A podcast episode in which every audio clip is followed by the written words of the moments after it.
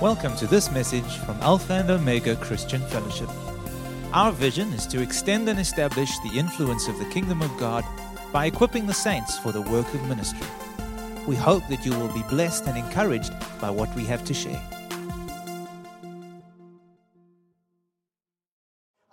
I'm assigned to speak about the same subject, and I'll try to be in line with the series that Pastor Andreas started. So I'm going to be teaching on the goodness of God.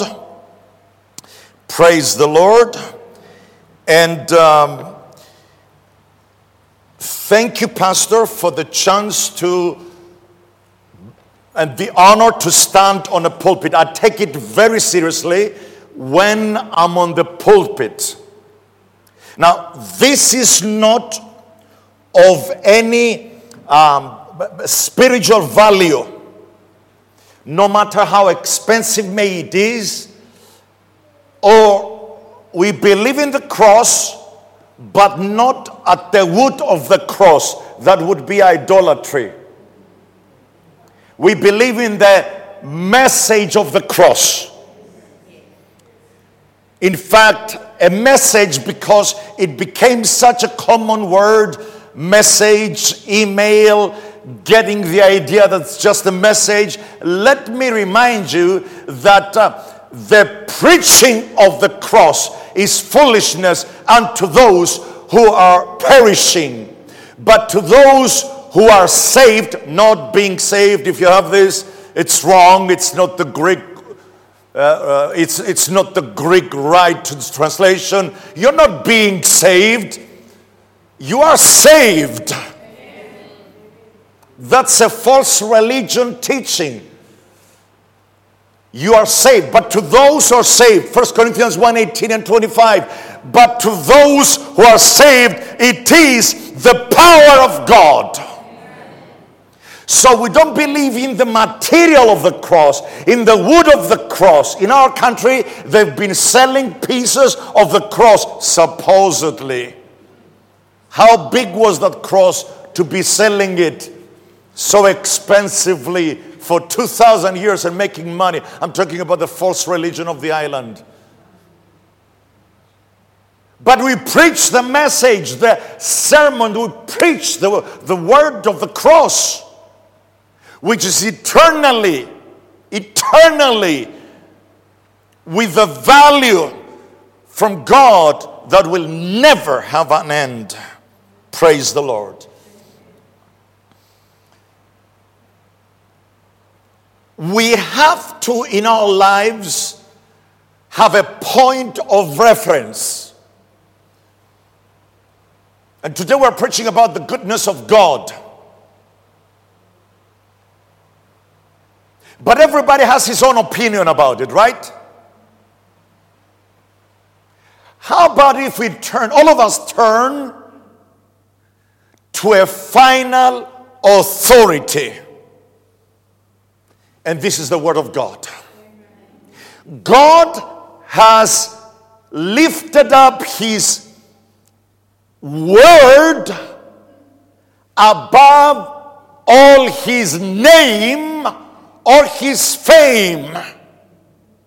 But you may be a little bit shocked that this is said. Even though I'm not giving you my opinion, and I'll try not to give you my opinion at all. I'll give you the word of God. If it's my opinion, I'll let you know. And it will be based on the word of God.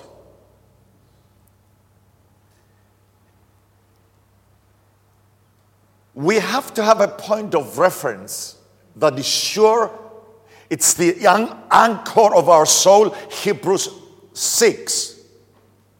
And one of the best examples is that, and I know it happened to you, the drive. If you drive and you hit the brakes and you're on a red light, and suddenly a car stops right beside you, and then you see, you're looking at the car and it's moving, and you think that your car is moving, and you hit the brakes even harder. So because the point of reference you're looking at is metavlideon, changeable, you think this is happening to you because you don't have a steady point of reference. So instead of looking at a car next to you, it's better to use the building on the left side. You drive on the left side too here. You look at the building on your left side that is an immovable point of reference. But I feel sorry for you if there is an earthquake happening at that very time. The very steady point of reference becomes unsteady and shakeable. Another scientific, in fact, medical advice when you got nausea.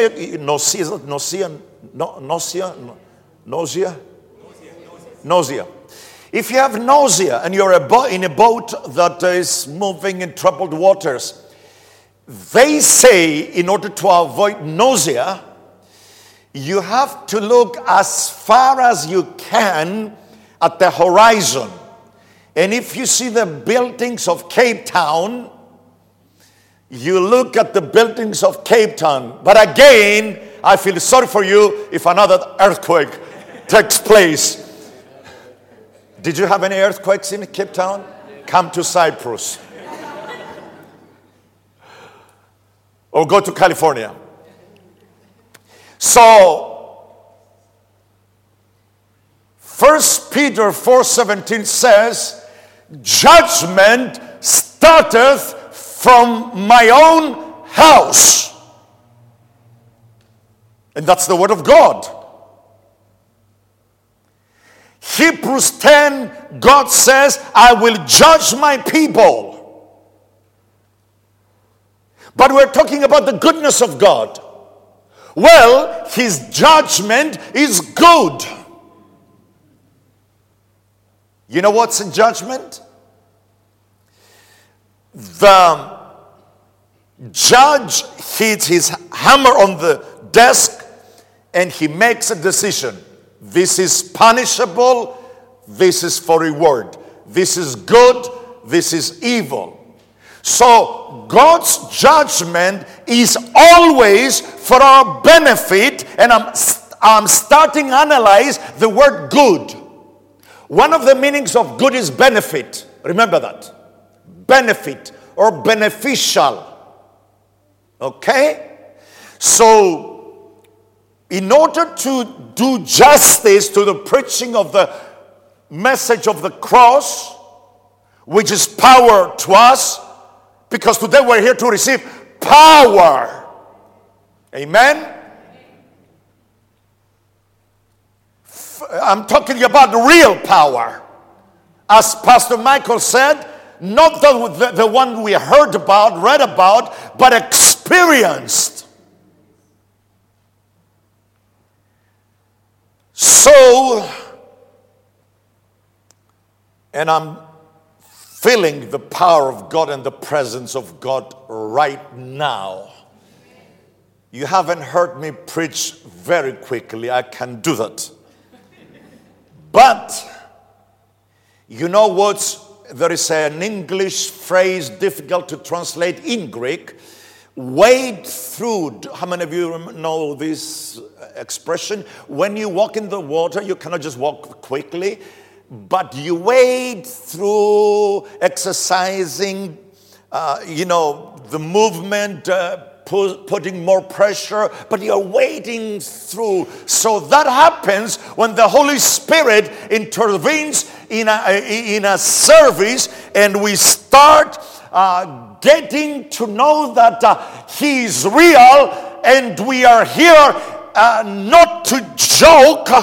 I mean, it's good to have a godly sense of humor, but here we're not to play church. We are here because we know God is real, His presence is real, the baptism of the Holy Spirit is real, His fire is real, and our God is a consuming fire. Don't worry about that. Don't get scared. Consuming fire is a fire that brings torment in hell, eternal torment.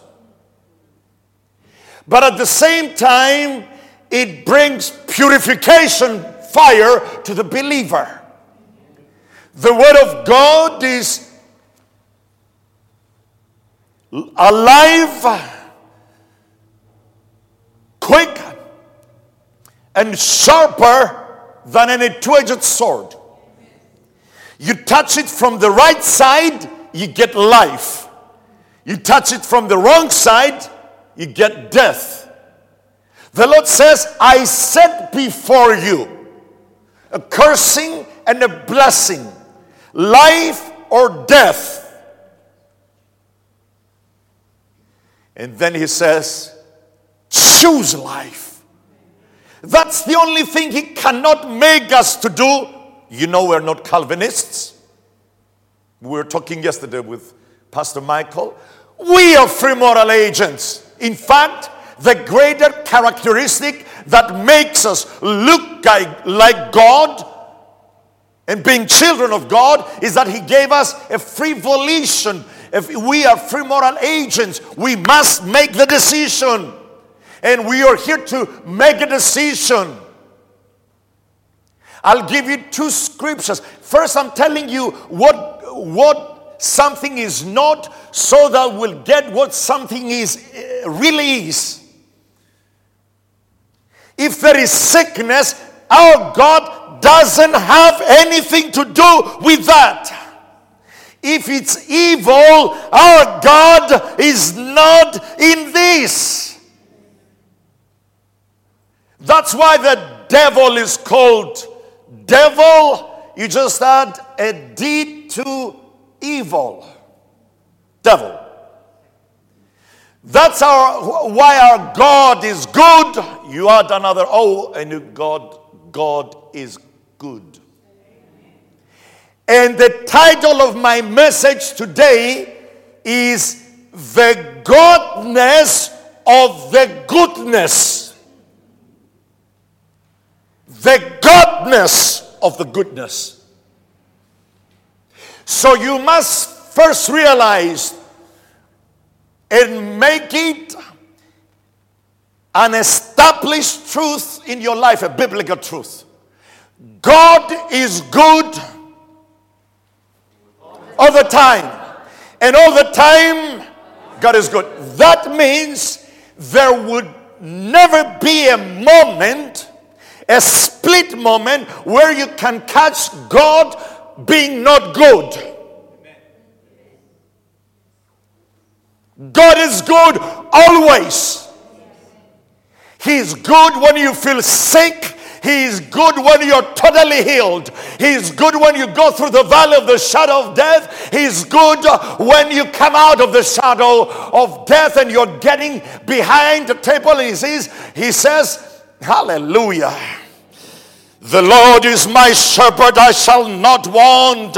He makes me to lead, He leads me to still waters. He restores my soul. He maketh me lie down in still waters. Even though I go through the valley of the shadow of death, I will fear no evil, for thou art with me. Thy rod, that's the word, and thy staff, that's the spirit, that's the presence.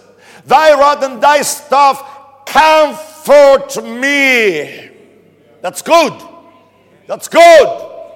That's good. In the valley of death, something good is about to happen to you. God is light. How many of you know that God is, He doesn't have light only. He has light. He lives in an approachable light. That's why we cannot see Him in his fullness unless we get the incorruptible body first and the immortal body first, the glorified body. Then we will be able to enter the light. Not only does he live in an approachable light, he is the light. Okay? You know the verse that says, weeping may endure for a whole night. I just added the word whole. For a night. Tell me what comes in the morning. But joy cometh in the morning. Ecclesiastes 7:8. The end is better than the beginning thereof.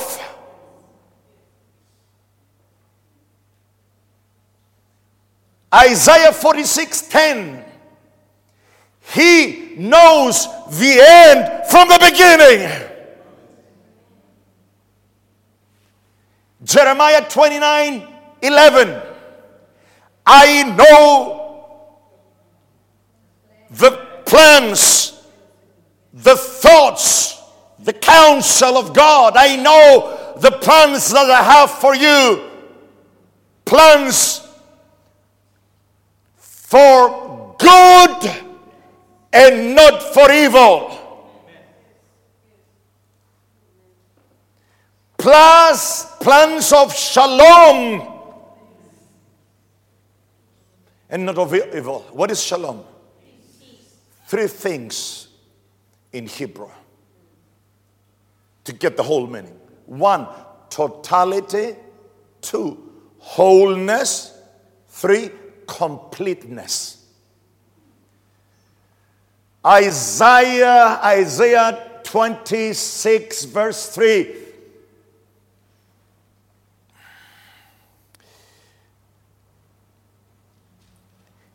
You will keep him in perfect peace whose mind is stayed on thee.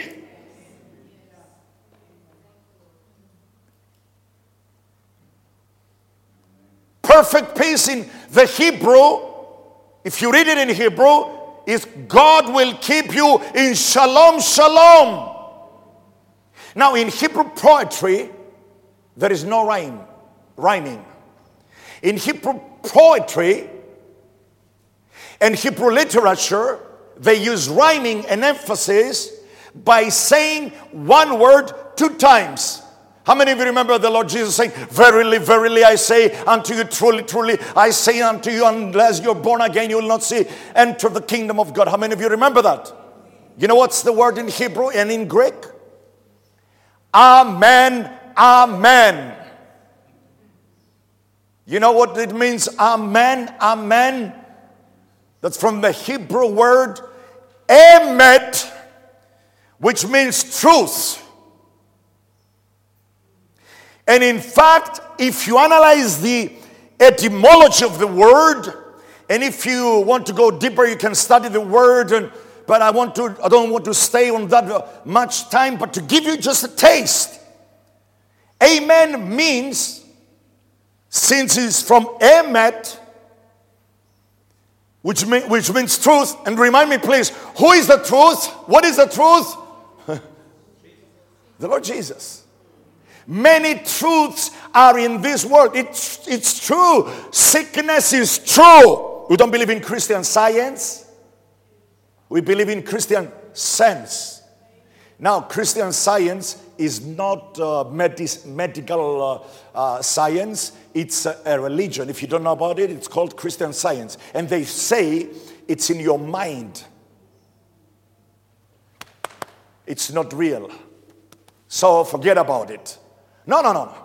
We, the people of faith, believe that sickness is real, but God's healing is much more real. And it will make the real sickness really go away, and real healing will come from the real healer. So when we say amen, amen, that's for emphasis. It means literally, the semantics of it, meaning It is so. It is so. It was so. It was so. And it will be so. And it will be so. And we cannot, in the name of Jesus. Coming back to our final authority. Because you might hear, you might hear Pastor Andreas or Pastor Michael. Then you go on YouTube and you have your pastors compete with those you put them in competition with your pastors. They are not your pastors. You don't get your theology from internet.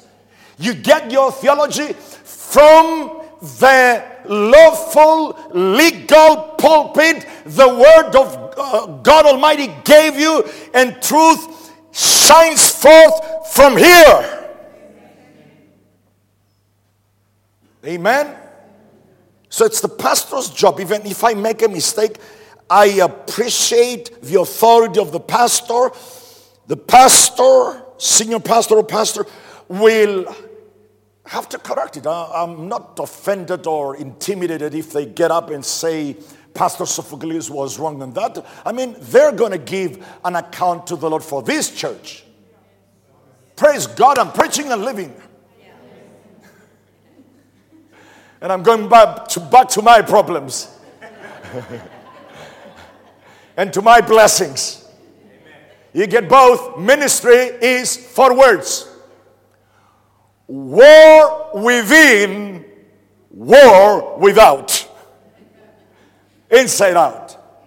But the glory of the ministry is the most powerful thing that can happen to you. And you are all ministers of the New Testament of the Lord Jesus Christ. You are trained to go out and apply and reply and transmit the word of God to everyone around you. But you have to have a final authority. Now, if we make our pastor on the other side, on the other extreme, the final authority, he can deceive us easily. And I'm challenging my flock, my congregation with that. I said, if I don't preach the word of God, leave the church immediately. I'm dangerous. But if we all have the final authority, the word of God, that as I referred in the previous times, if you see a footnote in your Bible that this was not in the main manuscripts, it's dangerous.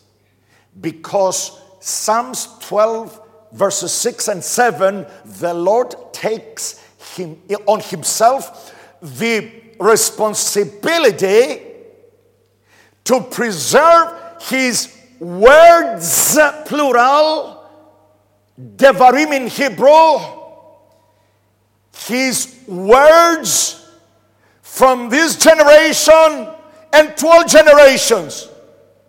So, Catholic Church, we gave you the word. That's a big joke. Orthodox Church, our first religion in our... We gave you the Bible. They don't even preach the Bible. They don't even believe the Bible. But let us not forget, we believe the Bible as our final authority. That means, sola scriptura. I'm going to remind you of our brothers and sisters, let us not forget our roots. How many of you believe in divine inspiration? I do too. 2 Timothy 3:16 and 17. All scripture is inspired. All scripture is inspired. All words. Heaven and earth shall pass away, but my words shall not pass away.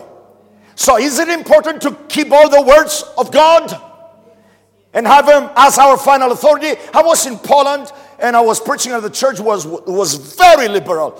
And the pastor was giving me some bizarre ideas. And he was out of the word, and he was theologically very educated, but you can be very educated on the wrong foundations. And if the foundation is not right, Ephesians 2:20, we build on the foundation of the prophets and of prophets and the apostles, Jesus Christ being the chief cornerstone. He's the beginning and the end, the Alpha and the Omega. In the Hebrew, the Aleph and the Tav. You know what happens? Is it by accident? The very middle. Greek alphabet has 24 letters. English alphabet, I think, 26. Hebrew alphabet, 22, and it's only consonants. Vowels don't count, don't have any meaning. It's just to connect the consonants. But you know, the middle word, Jesus is the Alpha and the Omega. And I say, that's my opinion, based on the Word of God. Yes, Jesus is the Alpha and the Omega, and everything in between. Is that biblical? Amen. But in Hebrew, Aleph and Tav, first and last letters of the alphabet, and the Mem means stands for two words. Mem stands for truth and faith. So not only Jesus Christ is the Alpha and the Omega, the other Aleph and the Tav, he's the truth, and he's the author and finisher of our faith. Praise the Lord. It's important for us to remember. Let me show you what our final authority should not be. In philosophy, they have a term, and I've heard that. I've seen that with my own eyes.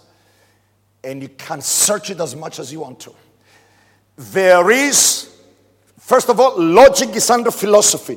And under philosophy is also the so-called solipsism, which is a Latin term that means sola, remember that word, solo means one, single, right?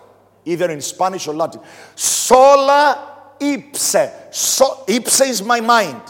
And they say, literally they say, absolute truth exists only in my mind. My mind, not yours. And you think exactly the same in your mind, not in my mind. Brothers and sisters, that's what the predicament of the philosophy of the world is. That's foolishness. But God chose the foolish things of this world to confound the wise. So I don't believe in solipsism. Absolute truth is only in my mind. You don't even exist. That's what they say.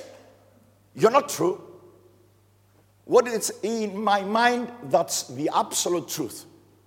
And we come as believers, and we forgot that. Don't forget the 5 solas of Reformation. Number 1, sola scriptura.